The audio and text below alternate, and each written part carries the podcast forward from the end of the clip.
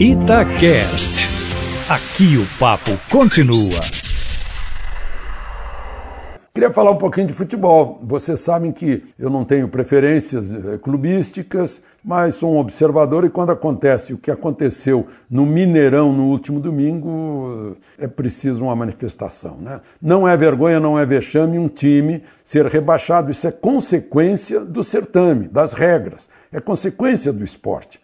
Alguém perde, alguém ganha, alguém perde mais. Né? Agora, vexame é fazer o que fizeram no estádio Mineirão, que é um estádio de uso público, né? quebrando tudo, quebrando pia, quebrando tela de televisão, quebrando espelho, quebrando poltrona. Uma revelação de falta de civilidade, de educação para viver numa civilidade. Falta de educação para viver num estado do nível de Minas Gerais. Né? Falta de educação de casa, parece que os pais não ensinaram a se comportar, e se os pais não estão ensinando, a escola teria que complementar isso. Né? Eu gostaria de lembrar que no dia 27 de novembro de 2005, quando deu empate de 0 a 0 com o Vasco no Mineirão, com o Atlético, e o Atlético foi rebaixado, a demonstração foi outra. A torcida do Atlético em pé aplaudiu os jogadores como se fossem é, consolados e cantou o hino do Atlético. Né? Mostrou, mostrou aí a desportividade, espírito esportivo que tem que aceitar as derrotas também. Bom, ontem vocês notaram que na última hora o governo desistiu de mandar o ministro Osmar Terra para a Argentina para posse hoje de Alberto Fernandes e Cristina Kirchner, Cristina como vice agora. Mas ontem à noite, também de última hora, o presidente Bolsonaro chamou o vice Hamilton Mourão e pediu que ele fosse representar o Brasil na posse. Bolsonaro acabou cedendo, estava muito magoado com Alberto Fernandes, que durante a campanha fez duas visitas a Lula na prisão, sem pedir licença, sem comunicar, sem ter um gesto de cortesia, de dizer: olha,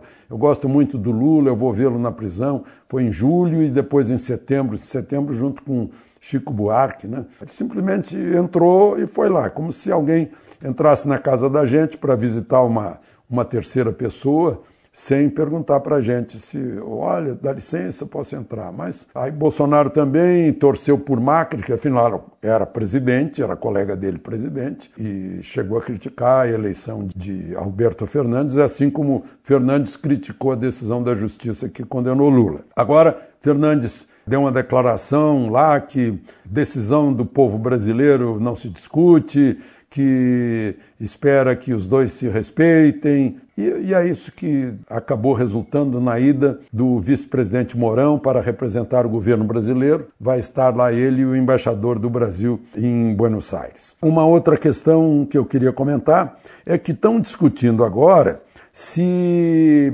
candidato avulso ou independente pode valer na eleição municipal. Vão levar isso para o Supremo decidir, porque há uma controvérsia entre o Pacto de Costa Rica, o Pacto de San José, sobre direitos humanos, que no, no, no, artigo 23 dos direitos políticos não menciona partido político para ser candidato, representar o povo. Mas a Constituição brasileira diz que a condição de elegibilidade, filiação partidária vai dar muita discussão, porque afinal o Brasil é um signatário do Pacto da Costa Rica e se obriga a seguir tudo. Só que não está expresso lá no Pacto da Costa Rica. Vai ser outra discussão grande, porque leis não ficam claras, aqui ou lá na Costa Rica. De Brasília, Alexandre Garcia.